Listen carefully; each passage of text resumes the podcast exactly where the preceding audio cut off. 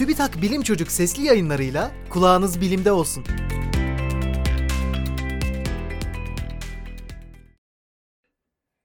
Dünyadaki karbon salımı görselleştirildi. İnsan etkinlikleri sonucunda atmosferdeki miktarı artan karbondioksit gazının güneş ışınlarını tutarak gezegenimizin ısınmasına yol açtığını biliyoruz. NASA'nın yaptığı bir görselleştirme çalışmasıyla hem karbon salımını hem de karbonun gezegende emildiği yerleri artık görmemiz mümkün. Nasıl mı? Sesli yayınımızın açıklama kısmında bulunan internet adresinden karbon salımı görselleştirmesini izleyebilirsiniz.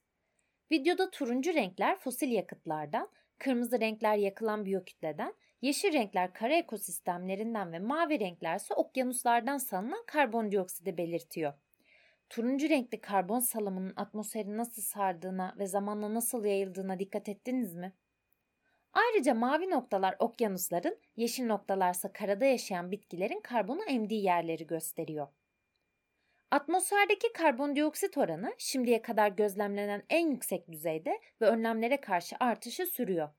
Bunun devam etmesi durumunda şiddetli hava olayları sayısında artış, yaban hayatının olumsuz etkilenmesi gibi sonuçlar ortaya çıkabilir. NASA'nın görselleştirmesi sorunumuzun ne kadar büyük olduğunu da gözler önüne seriyor. Biyokütle, yaşayan ya da yakın zamanda yaşamış bitki ve hayvanların kütlesinin tamamıdır. Ekosistem ise bir doğa parçasındaki canlı ve cansız varlıklar arasındaki ilişkiyi temsil eder.